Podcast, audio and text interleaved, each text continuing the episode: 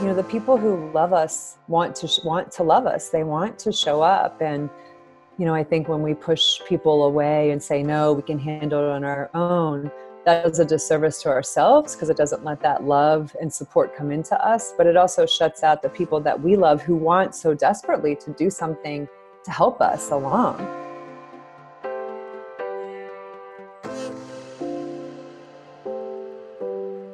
listening to the Wisdom for Wellbeing podcast, the show that blends science and heart to bring you evidence based tips and tricks for cultivating a healthy, wealthy, and meaningful life. Now, here's your host, therapist, yogi, and fellow full life balancer, Dr. Caitlin Harkis. Hi there. Today on Wisdom for Wellbeing, I am joined by Dr. Megan Davidson of Love Warrior Healing. Megan is a licensed psychologist, a certified Daring Way facilitator, and a certified yoga teacher. Additionally, Megan has been a faculty member at the University of Nebraska Lincoln in the Counseling Psychology program for the past 13 years. Having provided counseling, therapy, and coaching to individuals, couples, and groups for over 15 years, Megan has honed her expertise in the areas of women's health, body image, trauma relationships, vulnerability, authenticity, and self compassion. She has trained with Brene Brown and developed expertise in trauma informed yoga. Bridging the domains of psychology and yoga, Megan works with her clients in a holistic manner, utilizing aspects of mind, body, and spirit to assist individuals enhance their emotional, psychological, and physical health so that they may live their best life. Today, Megan shares her own journey through the dark night of the soul and how she grew into a hashtag love warrior, using love as her compass to get her through the most difficult period of her life. Megan offers a very connecting framework around the importance of saying yes to your support system during your difficult periods, as well as how yoga can be used as a tool to support both the cultivation of inner fortitude and the cultivation of a sense of wholeness by way of integrating the various parts of yourself. Megan shows up so fully in this interview. Her capacity to honor her vulnerability allows her strength to truly shine. And I have no doubt you will be as inspired in your own love warrior journey as I was. And just a quick reminder that our launch party is happening over on social media right now at Dr. Caitlin on Insta and at Wisdom for Wellbeing Pod on Facebook. You'll hear more about some of our lovely launch partners later in this episode. But without further ado, here's Megan. Hi, Megan, and thank you so much for agreeing to be on the Wisdom for Wellbeing podcast and having this conversation with me here today.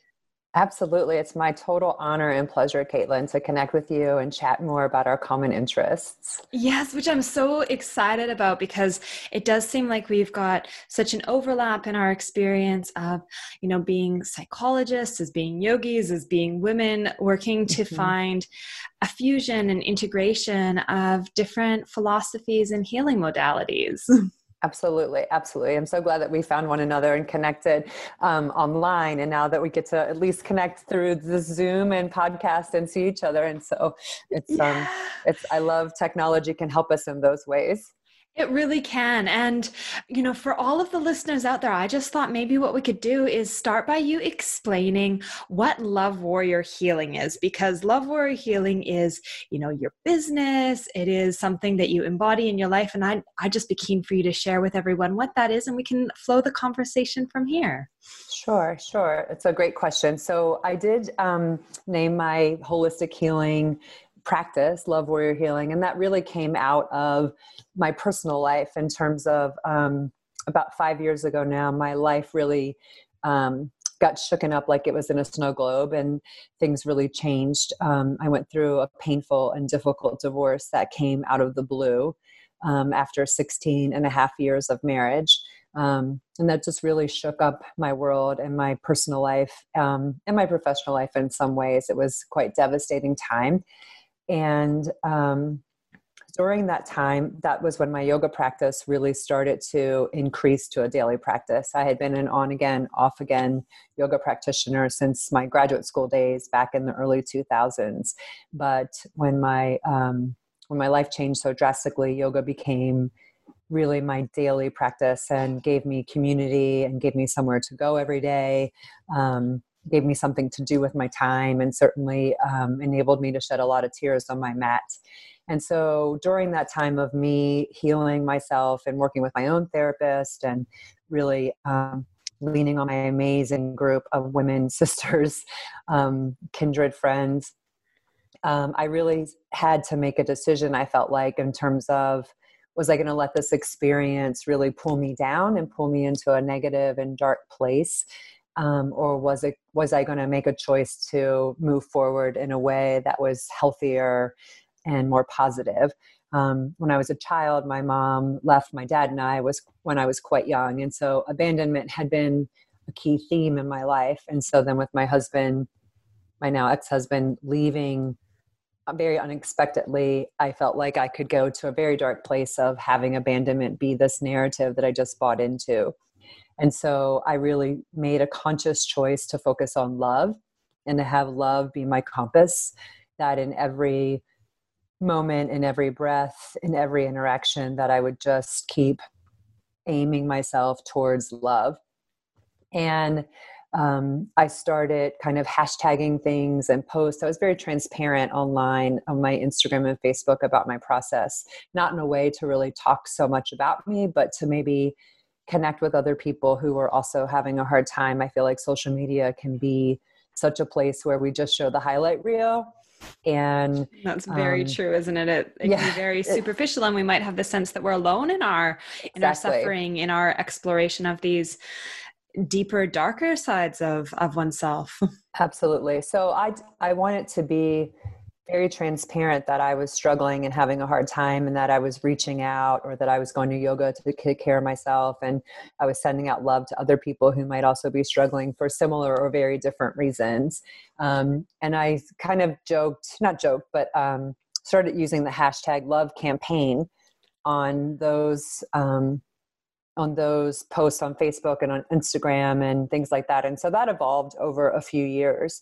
And then um, I had a friend kind of nickname or start talking about me as a love warrior. And this, ironically, is before Glennon Doyle's book came out by that title, Love Warrior. You predated. I predated Glennon. Yeah. Um, and so people often ask me, did Love Warrior Healing come out or did I name it based on Glennon's work, which I certainly admire and think she has spoken so much truth in her story. Um, but I really started to refer to myself as love warrior. I was a, as a love warrior prior to Glennon's work, and so and for listeners who haven't that. read that book or aren't right. aren't sure of the reference, I'll put a link to it in the show notes so people can then explore that book because it is a beautiful book as well.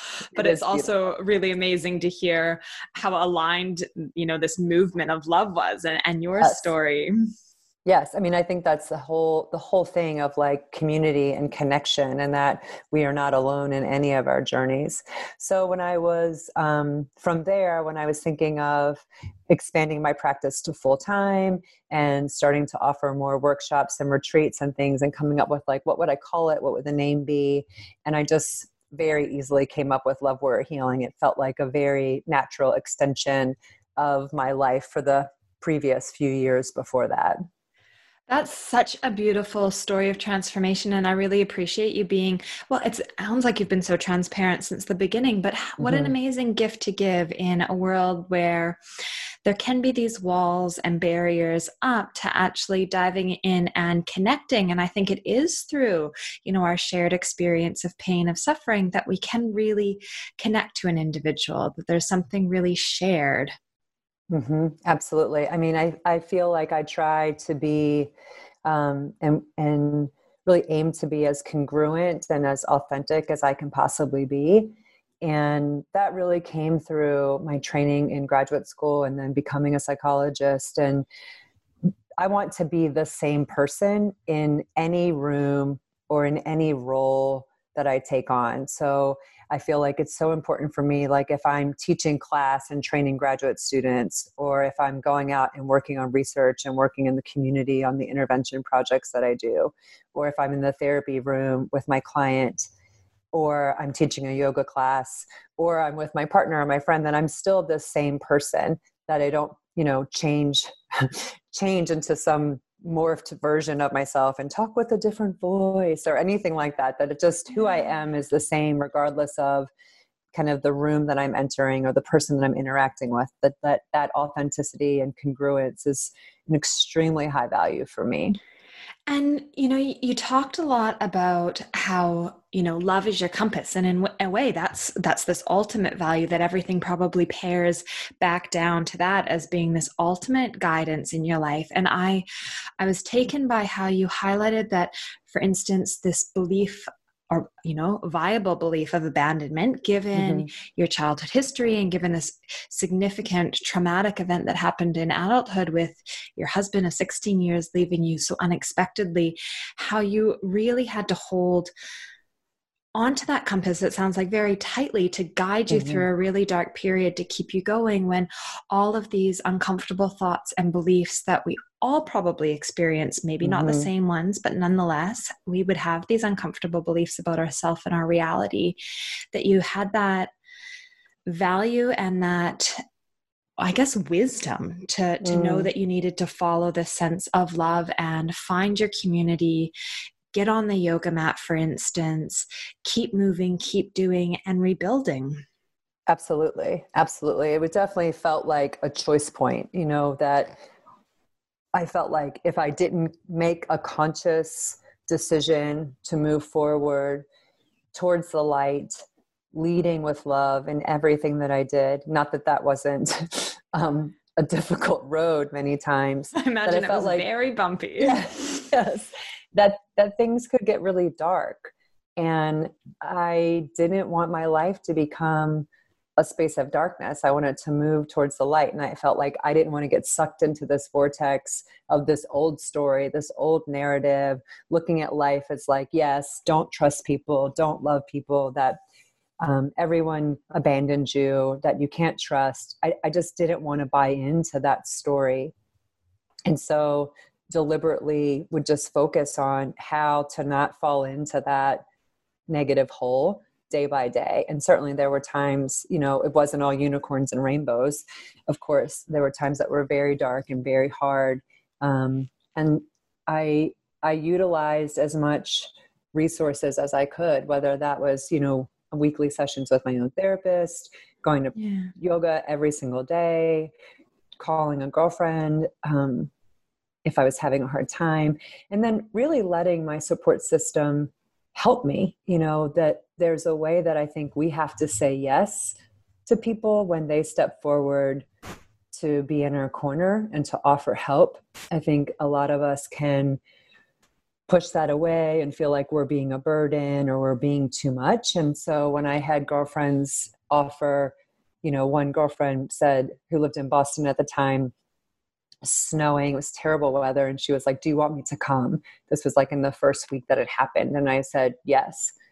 And she yeah. came. And I had another friend who lived in California who was like, I can come visit you, or it would cost me the same to buy your ticket and have you come out to visit me in California. And I said yes to that. And so I think that's also a real practice. I think, especially as women, we get socialized to be selfless and to not lean on people and all of that. And so just to also encourage listeners that let your support system support you let them help you that's really let them show really up. good yeah. advice because you're right i think we are as you said socialized and i i guess when we're suffering it's probably harder to you know, I guess show up as this vision that we have for ourselves or what society mm-hmm. tells us we should be. And I guess the way we perhaps historically have managed that is to recluse and to hide away until we can save face or show up with one of these specific masks on of how we are, and I'm doing air quotes, supposed to be in a situation. So right. it's really brave to be able to connect in, to say yes to the people who want to support you.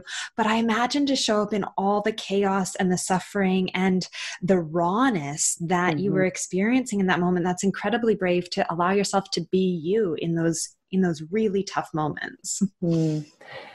i guess so in looking back i think at the time i maybe didn't see it that way or feel it as brave or courageous i just knew that i needed lifelines and i knew that you know that my my dearest girlfriends would be that for me. I knew my therapist would be that for me. I knew my yoga mat would be that for me. And so, um, as messy it as all was, I felt like I was a snotty, tearful mess for months, but that's just what it was. And, um, you know, the people who love us want to sh- want to love us. They want to show up. And, you know, I think when we push people away and say, no, we can handle it on our own, that does a disservice to ourselves because it doesn't let that love and support come into us. But it also shuts out the people that we love who want so desperately to do something to help us along. You know, think about when you, you have a dear friend who's struggling, whether it's with an illness, a loss, whatever it might be, you know, you want to do something. And so um, it's hard when someone says, no, no, don't bring over food, or no, no, I'm fine. It, it, it shuts that person out too. And so I feel like there's a communal type of healing when we let our friends or our support systems come in, that it doesn't have to be the selfish thing that maybe people might have a mindset that it is. That's really beautiful, and I really like the languaging around lifelines. You know mm-hmm. that these these can be our lifelines. That we are social creatures by our nature, and that our healing really takes place in in consort with with other connections with other relationships and it maybe with the therapist the relationship the bond there with close friends and and with yourself which is i suppose where that regular yoga practice came in as well as the community that mm-hmm. that surrounded you in that you know studio or wherever you might have been practicing yeah, absolutely. I think sometimes I would think about my yoga practices. Okay, I'm building strength from the outside in. Yeah, that maybe wonderful metaphor. You know, maybe that internally I didn't feel very strong, but felt like as I was in my daily yoga practice and felt like, oh my, I can do chaturanga is pretty easy now, or some other things that I was like, okay, I will develop this internal strength this internal fortitude by the practice of yoga by strengthening my outside external muscles, strengthening my concentration, my focus, my breathing, and that will help me to strengthen my heart and my spirit, my soul that that resonates so deeply that's a phenomenal mm-hmm. way of describing it i'm curious because you know yoga is this form of mindful movement i'm curious as to whether you are practicing a seated meditation practice or whether there was any other practices you were engaged in at the time just because it's also been my experience sometimes when there's a lot going on sitting mm-hmm. with all of that can be harder than moving with them Absolutely. So during that time, especially in 2015, during the the kind of peak year of all that, mm-hmm. um, my practice was very much asana based. It was very much moving, moving, moving. I had been um, a regular journaler in the morning for years. I would get up each morning and do my morning pages, you know, from Artist Way, um, Julia Cameron, and I had I'll put a, very, link to that in the show yeah, notes for listeners as well. A, yeah, yeah. I'd been a very dedicated journaler. And when um, my husband left and that all was happening, I, I stepped away from my journaling practice. That felt too much. It felt too heavy, similar to meditation. It felt like I was already feeling so overwhelmed with anxiety and incredible stress and despair that sitting or writing in my journal practice felt too overwhelming and felt it felt way too hard. And so I really, especially in 2015, throughout that first year, really leaned on the asana practice in terms of the, you know, the eight limbs of yoga, that that moving um, kind of traditional classes on the mat um, was really my my steadfast way of practice that my meditation my journaling my pranayama my breath work everything else took a back seat i just couldn't that just felt too hard to kind of be with myself in that way. I've come back to those things now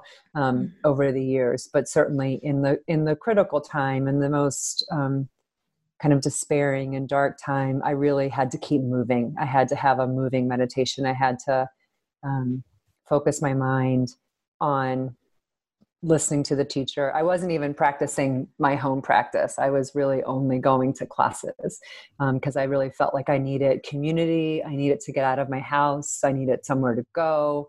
Um, and so I wasn't even having my personal asana practice at home. I really was going to the studio. It sounds like you recognized what you needed in those moments and you went for it. I yeah. think it's you know, listeners might hear, oh, yoga in such a dark time, like what a positive strategy for coping. But it is also a really deliberate one in the sense that there are other you know avenues that might have been useful at different points in your life be it you know breathing, seated mm-hmm. meditation, mm-hmm. journaling, but you recognized in those moments that wasn't as accessible. And that could be in its own way, perhaps re traumatizing or, or very difficult without yeah. that support, without that external, you know, or movement focus. Mm-hmm. So it's, brave in some senses where people might be thinking oh like you could have you could have drunk you could have done all these other coping mechanisms it's mm-hmm. helpful mm-hmm. and it's brave but it's also honest in recognizing where you were at. Yeah. And I definitely want to also acknowledge for other listeners that just because that was my path forward, that that might not be true for everyone else. That yeah. some people might have a really hard time leaving the house in a state of crisis, whatever that the content of the crisis or dark period might be that it could be that leaving the house and going to a community practice at a studio that could feel like the overwhelming thing. And what feels good is to stay home and to practice some breathing and practice seated meditation. And so i want to be really clear that i in no way feel like i did it quote unquote the right way. I did it what was what felt like it was truthful and honored what i needed at the time. And so really want to give people full permission and um, encouragement to explore their own healing journey in whatever way works for them and that that may change over time. I like that and the lack of rigidity in that that it may mm-hmm. change over time that what works for us in one moment is not something we're bound to for the forever yeah. that, that can be reevaluated and also you know mentioning the staying home and you know we talked about lifelines and reaching out to different supports often when people are struggling it is really difficult to engage in activity to reach out to connect with people and you know i was wondering if maybe we could shift into a little bit of talk about your therapy practice and how you offer this holistic approach approach to psychology because I know in my private practice, in my therapeutic work, connecting and doing activities when someone is in a state of distress is really challenging. So I'm interested mm-hmm. in the tools that you bring in to support healing. Yeah, it's a great question. Just a reminder that our launch party is happening at Dr. Caitlin on Insta and at Wisdom for Wellbeing Pod on Facebook. Thursday to Sunday, you could go into the running for one of three body packages. Each is comprised of one mix and match lipstick pack from Catherine B, C A T H E R I N E B dot com dot au. Creates luscious products made with organic and wildcrafted ingredients, therapeutic grade essential oils, all comprised for deliciousness on your skin a pair of natural rubber flip slide sandals in the winner's chosen size and color, flipslide.com.au. Rebecca has built this company to offer sustainable, slow fashion sandals. Each winner will receive a handmade purse from the lovely Jess at Designs by Dukes. It's Designs, D E S I G N S B Y D U K E S dot net. Just puts her creativity into each item she creates. She personally crafts jewelry, bags, and lovely plant hangers. Finally, the winner will receive a vegan nail polish created by the inspired mama Tiffany at Nailed at Tiffany's.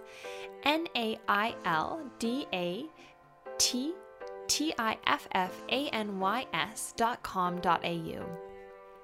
Tiffany's polishes are free of toxins and capped with sustainable cypress wood. They also plant a tree for each and every polish sold. Please head to drcaitlin.com forward slash launch TCS to read the full launch terms and conditions. Thank you so much for celebrating Launch Week with us, and good luck if you are participating in our giveaway. Really challenging. So I'm interested mm-hmm. in the tools that you bring in to support healing. Yeah, so great question. Um, so I, for a long time, I've I felt like my therapy practice, seeing clients in the traditional psychological sense, and my yoga life were two separate things. Um, I've been practicing um, working with clients and in my private practice now for about 15 years and my yoga life like i said was separate and then in 2015 when this my personal life took a hit um, that's when i started to really see in my own healing how much yoga was facilitative of, of types of um, ways of moving forward that working with my traditional therapist, my own talk therapist, it, you know, that it was very complementary. And so mm-hmm. I think from my own personal life could really start to see the impact of both having a yoga practice and working with a therapist could be really helpful in conjunction with one another. And so now in my practice, there are some clients that are more interested in the kind of quote unquote the traditional psychotherapy talk route and really aren't interested in yoga. Um, my space though is very facilitative of yoga because I have two rooms. One is an open yoga space um, and workshop space that has mats and bolsters and blankets and all that kind of stuff. And then the other room that's adjoined is my therapy office that has the furniture and things. And so even if people aren't seeking like um, the yoga side, they still are immersed in it in the environment because that's just the space that I have my um, where Love Warrior, healing is. And so for other people, it might look like incorporating breath work into our work. So maybe in the beginning of a session, helping them regulate their breathing, coming into an even count breath to kind of even out the mind, to settle in, to let go of whatever's happened in the day before they came to session, and for them to really land into our session with one another. Um, we might check in and use breath work at other times during the session as well. Um, another piece that I use is checking in somatically with them. So for some clients, it can be really hard to articulate or use words to identify how they're feeling, or they just know they're feeling bad, especially like when you, Caitlin, in the beginning of this question, like with the people who are just really struggling to leave the house or really in a um, deep place of despair and not having a lot of motivation to do very much. Sometimes they can't even process or talk, you know, with words about what they're feeling. They just know they feel bad. And so using some um, body sensations where they might be feeling tension or pain or heat or other types of bodily cues and trying to bring them to that in the body first. And then maybe having them describe that and talk that through can help give them a space to enter into maybe a more psychological framework to connect that body and mind connection that sounds really so that, interesting. And that's, mm-hmm. I wonder if any of the listeners would be hearing this and just kind of wondering what that's like if they haven't necessarily had that mm-hmm. experience mm-hmm. of checking in with their bodies. Mm-hmm. Is there any chance you might be able to just talk us through something now, or perhaps we could record something after and put it in the show notes? I don't know if either of those. Sure, uh, either either is fine. Yeah. Well, why don't we do it as a little separate audio that we could put in the show notes so listeners can go and have a practice of connecting in somatically feeling their bodies mm-hmm. and using that as a tool that they might take away and practice regularly. Right now, they might be driving, so it might not be right. appropriate. It could be. Yeah, maybe closing their eyes is not a good time right so now. So, listeners absolutely. who might be on the road, keep your eyes open, and we'll um, we'll link to this in the show notes so that you yeah. can take away a little meditation um, yeah. as well. Yeah, but no matter where you are, you can take three to ten slow deep breaths so even if you're driving, you can keep your eyes open. You know, you can bring your bring the air, bring the breath in through your nose, you know, down through the back of your throat, down past your lungs, all the way down to your belly, feeling your belly inflate, and then slowly exhaling, having that breath come out the way it came in um, you can do that whenever and wherever you are. Um, I often talk with clients about, especially if they have stressful people that they interact with or triggering environments, that no one has to know that they're doing some breath work, but that they can always take some deep breaths in any situation that might be feel that may feel troubling or distressing to them, and nobody has to know. That's a fantastic reminder because the breath is always going to be with us, you know, and we mm-hmm. might start to feel overwhelmed.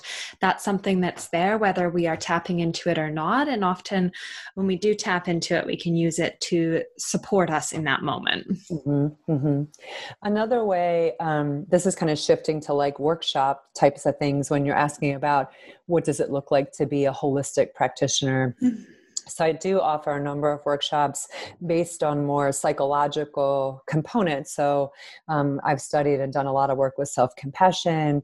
Um, I'm a certified Brene Brown facilitator, um, and and other different types of workshops. So in those, I'm working with groups, and I I consider it and um, make it be holistic in the sense that I'm providing didactic information about those psychological topics, having people do activities and exercises that are psychological in nature, but infused throughout those workshops. I always start with a grounding, breathing, opening to kind of settle into the space. We often do intention setting.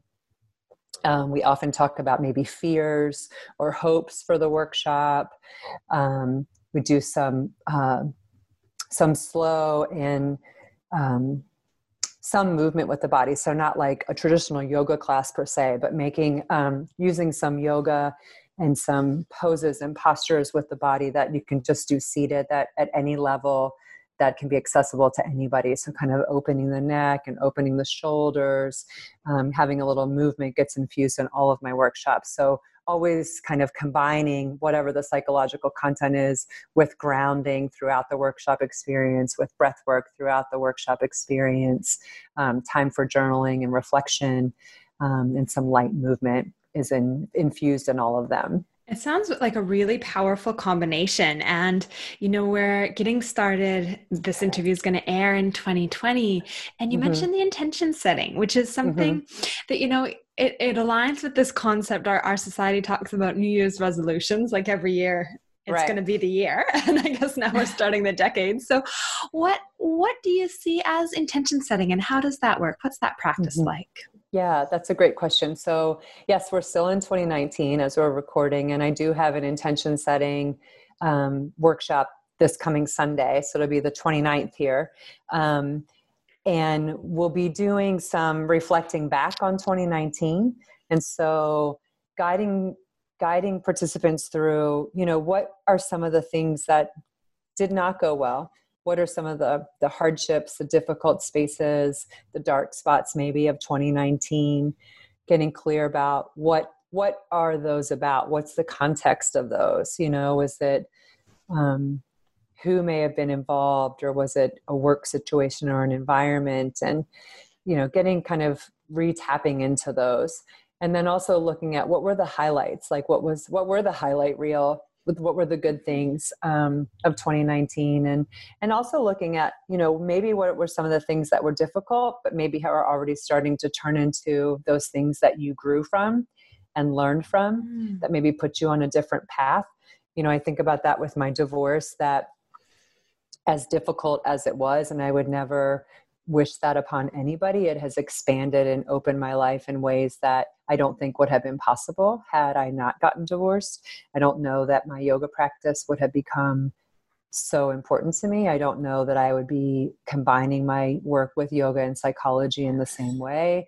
I wouldn't have had trainings that I've gone to. You know, so so many things have opened up and expanded in my life from a very difficult and dark time.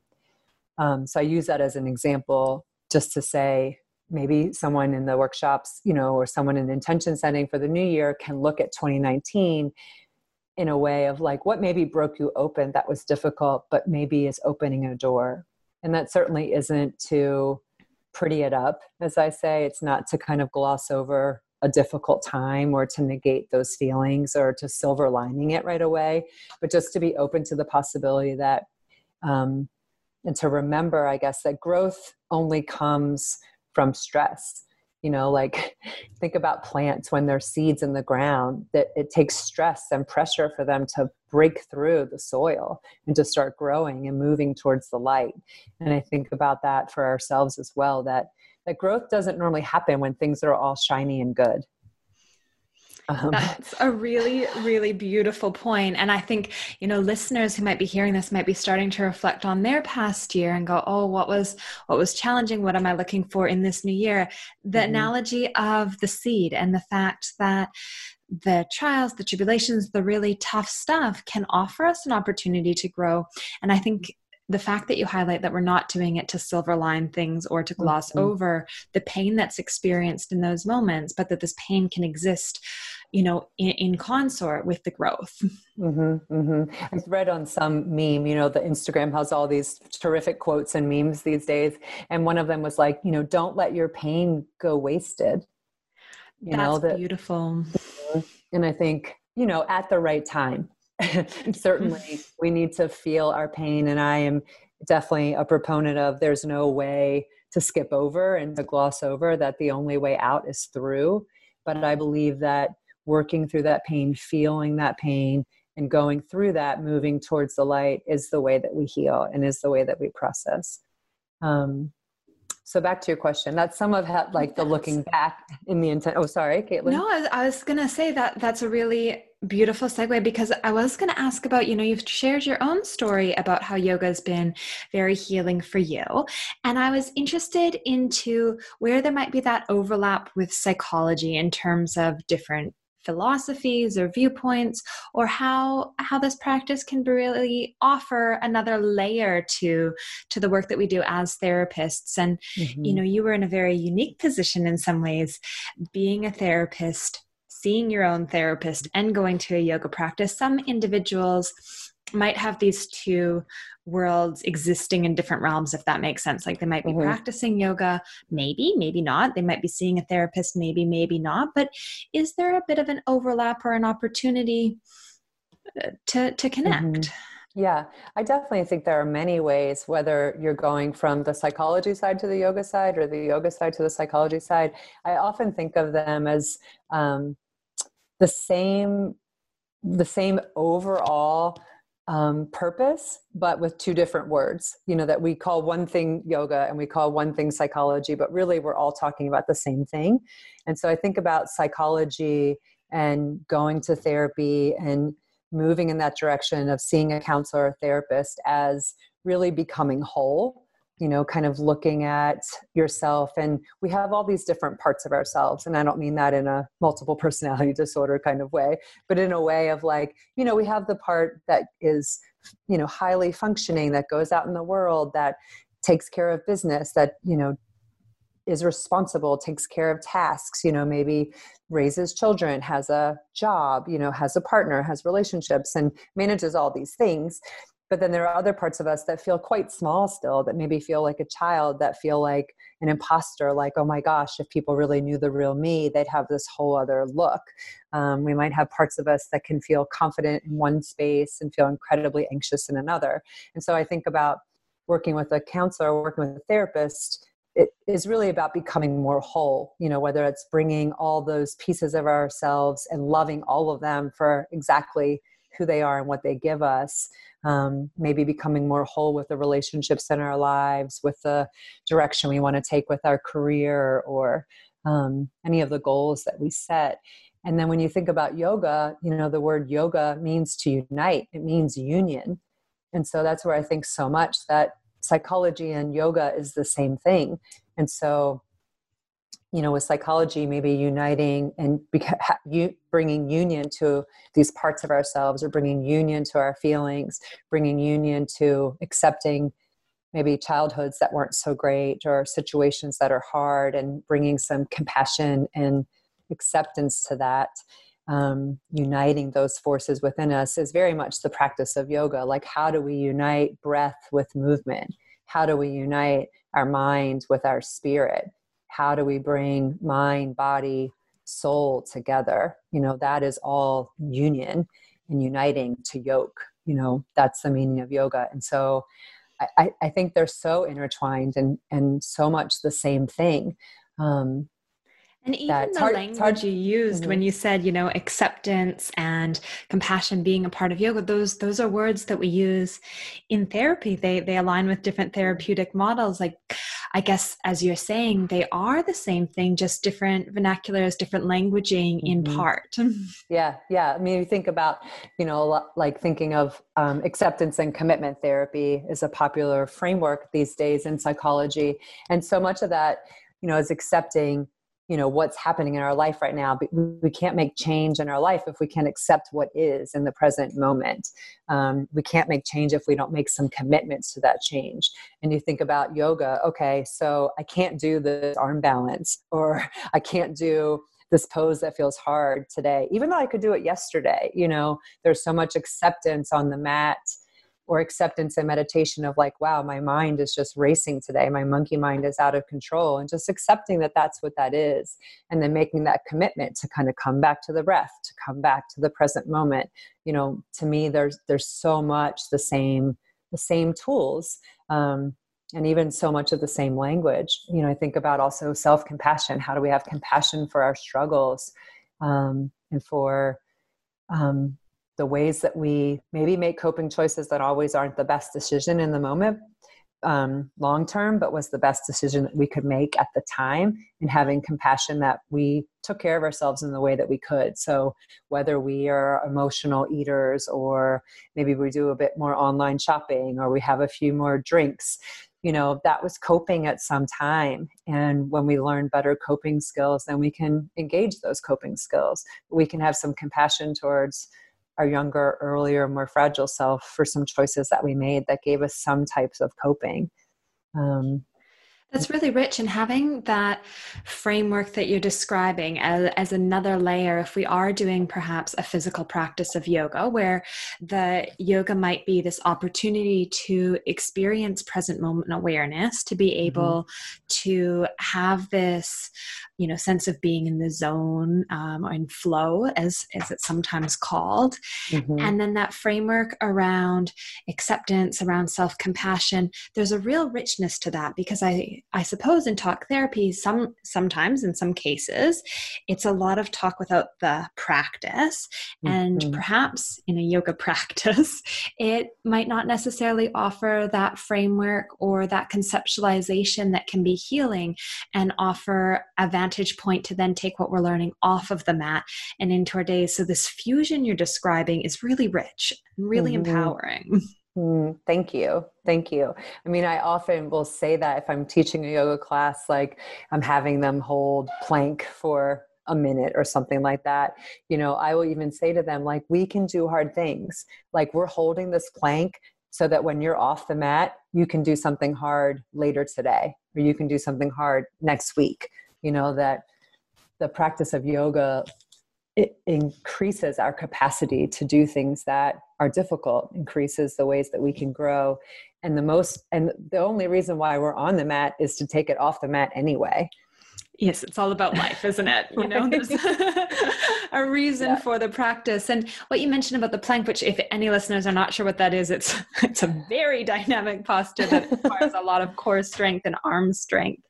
Mm. And as you said, that you're learning to be able to do something hard because you talked earlier about in in therapy, a lot of the work we sometimes do is around getting people to feel what's going on in their bodies, to connect mm. somatically, because we often do experience our society as somewhere where we exist in our head. You know, I always think we wear these uncomfortable shoes, sometimes, you know, particularly right. as women, we carry these uncomfortable bags. The things we are doing are not necessarily supportive of us really feeling in and connecting in. But if you experience these strong sensations on the mat and you learn how to breathe and you have someone perhaps highlighting why that's important and allowing that connection to be formed, when you experience strong sensation off the mat, which is very likely to be an emotion, you know, energy and motion, this physical embodiment of what is going on for you, then you might be able to apply the same breathing, the same tools and techniques that got you through that plank pose. Mm-hmm. Absolutely. Yeah. I think about that so much that, you know, the real work is off the mat if you're talking about yoga and, and exactly what you're saying. It's like, knowing that in a yoga class, however long it might be, however long you're holding a pose or working on something, the reminder in my mind always is like, this isn't going to last forever. You know, at some point, I'm going to put my knees down and stop holding this plank pose, this upward push up, you know, and to remember that emotions are that way too. That I tell, you know, I reminded myself that a lot when I've gone through hard times and continue to go through hard times and, you know, try to remind my clients is like, you won't always feel this way. Your brain might think that you will always feel this way, but everything changes. Everything passes. Everything has a season, and that there's a way, there's a way through, and you won't always feel this way. Yeah, that's the transience, the reminder of the mm-hmm. transience. Mm-hmm. Well, I wonder if maybe this would be a nice time just to start to wrap things up in regards to this particular conversation. Mm-hmm. Um, I know we've talked that we'll talk further about the work you're doing with the Daring Way, but in regards to concluding today, would you maybe just give the listeners a few takeaway points, a few actions that they might be able to do to perhaps set their intentions mm-hmm. and move in a direction that is in alignment with their heart and their yeah. values going forwards. Yeah, I love that invitation, Caitlin. Um, I want to remind people, I said this a little earlier, that no matter where you are, no matter who you're with, that if you're feeling any type of distress or overwhelm or anxiety, that the breath is always with you. You always have your breath. And that at any given moment, you can make a choice to take three to 10 long, slow, deep inhales and deep exhales. I think those are so powerful. I used to have a timer on my watch that would go off at the top of the hour. So it would just make three little beeps, and that would just be my cue no matter where I was. I could be in session with a client, I could be driving, I could be in a meeting. And I just turn the timer off and I would just take three to 10 long, slow, deep breaths. And nobody knew I ha- was doing that, but it just was a little way for me to kind of check back in with myself and to regulate my emotions or regulate what, what, what that with whatever was happening with me at that time. So that's one takeaway and one reminder I would love to leave i think that's with. really beautiful because the breath is something that when we focus on it we we can control it you know it mm-hmm. rests on that border of the conscious and the unconscious and without diving into another track too much, yeah. all of the research supports that if we change our breath, it actually changes what's happening in our body physiologically. So, helping us move from what might be a state of stress, or depending on the situation we might be in when that little timer goes off, or if we're using it consciously when we notice we're in a situation that's overwhelming, it can help regulate us and bring us back down to a level where we can then choose our next move rather than moving into an unconscious action that may or may not be supportive of our intentions and our values. Absolutely. It helps us bring the parasympathetic nervous system online. And I think it helps us respond rather than react. Yeah. Um, that's so that's one gift. that I would, yeah, one that I would definitely want to leave listeners with. Two, I want to encourage you and the listeners that if you're struggling or having a hard day, the best thing that you can do is to reach out. That I've learned that work from um, training with Brene Brown, which I know is another conversation, but that we often isolate when we're struggling and that our, our fears take over. The stories in our mind take over when we isolate and we don't reach out. And the biggest thing that we can do that is research supported is to reach out when we're really struggling and to find even just one person that you can connect with and talk to. It helps pull us into what Kristin Neff talks about as common humanity. It helps us feel less alone and it helps us reach out for those lifelines. And that you just need one person in your life. You don't need a big gaggle of friends and you don't need a huge community. But if you can reach out to just one person when you're having a hard time, I promise that it will benefit you and help you feel less alone and help you get through that hard moment that you don't have to do it alone. Um, and i guess one other thing that i would say is if you aren't a yoga practitioner if you're scared of trying yoga to uh, maybe give yourself a little goal or a little uh, push to try a class. Maybe ask a friend to go with you but to maybe look online. There's lovely studios around the world and maybe find some place that feels safe and welcoming and maybe take a friend like i said and, and try a yoga class and just see what it might feel like if you've never tried yoga. Um, there's all different styles and ways. It doesn't have to be like a power yoga class. It doesn't have to be hot yoga. It can be a gentle you know beginning basic class but really the intention is just can you connect with your breath and your body just for a little bit of time and see how that feels for you? See how it feels not just in your physical body but in your emotional body in your psychological body. How does it fill your heart or feel in your gut? Just to try it out and see That's beautiful. That's really beautiful. And I, I like that you highlight too that there's so many different styles out there. There's going to be different teachers. We're all mm-hmm. different. So if something doesn't necessarily resonate, if you can try something else and going with a support person or a friend to have that sense of security if it is a more challenging time and if it is feeling overwhelming you know i i can completely empathize the first time walking somewhere new is always, you know, for most of us going to be a scary mm-hmm. experience. But hopefully, then, as you highlighted, when you check in, you might notice that there might be a shift or something else has mm-hmm. happened there. So, just to summarize, Megan, the beautiful points that you offered for the listeners are that they can use their breath, that they can take 10 deep, slow breaths wherever they are, whenever they need, as well as using it as a regular practice. So perhaps setting a timer so that we do know that our breath is there as a way of checking in, connecting in, so we can respond rather than react.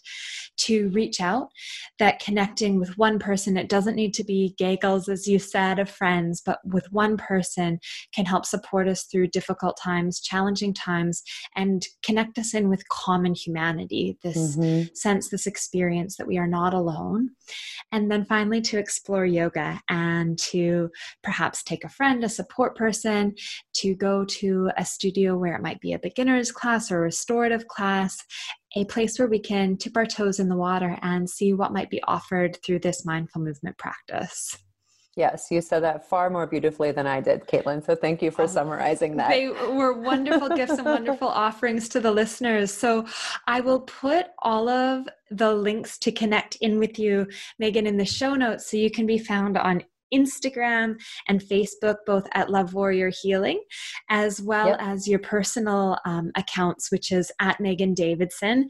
And you share all of your wisdom, experiences, and beautiful, beautiful quotes, affirmations, tips for mm. living a love warrior filled life. Yes, thank you. Um, and We'll have a link to your website as well, which is going to be um, up and in action in January 2020. So people will be able to check you out there and connect in with the beautiful group work that you do, the healing circles, as well as perhaps connecting in with you for, you know, individual coaching, therapy, guidance. Yes, thank you so much, Caitlin. I appreciate that so much.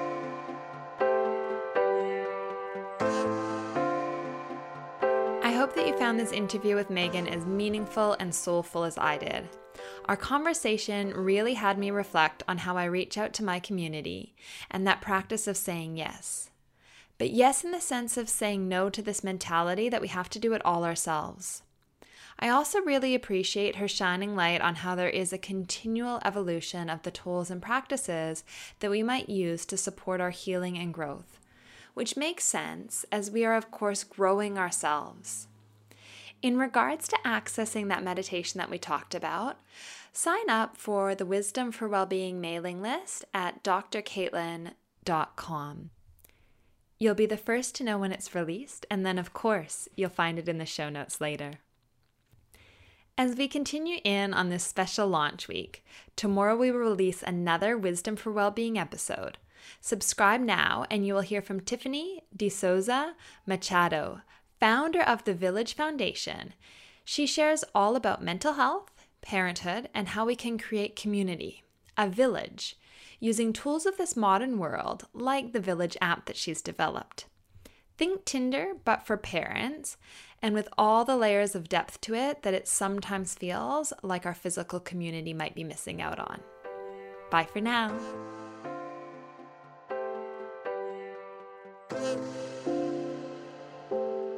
Thanks for joining us this week on the Wisdom for Wellbeing podcast. Please visit drcaitlin.com to connect, find show notes, other episodes, and to subscribe. While you're at it, if you find value in the show, we'd appreciate a rating, or perhaps simply tell a friend about the show. Wisdom for Wellbeing is not a substitute for professional, individualized mental health treatment. If you are in crisis, please contact 000, your local emergency number if you are outside of Australia, or attend your local hospital ED.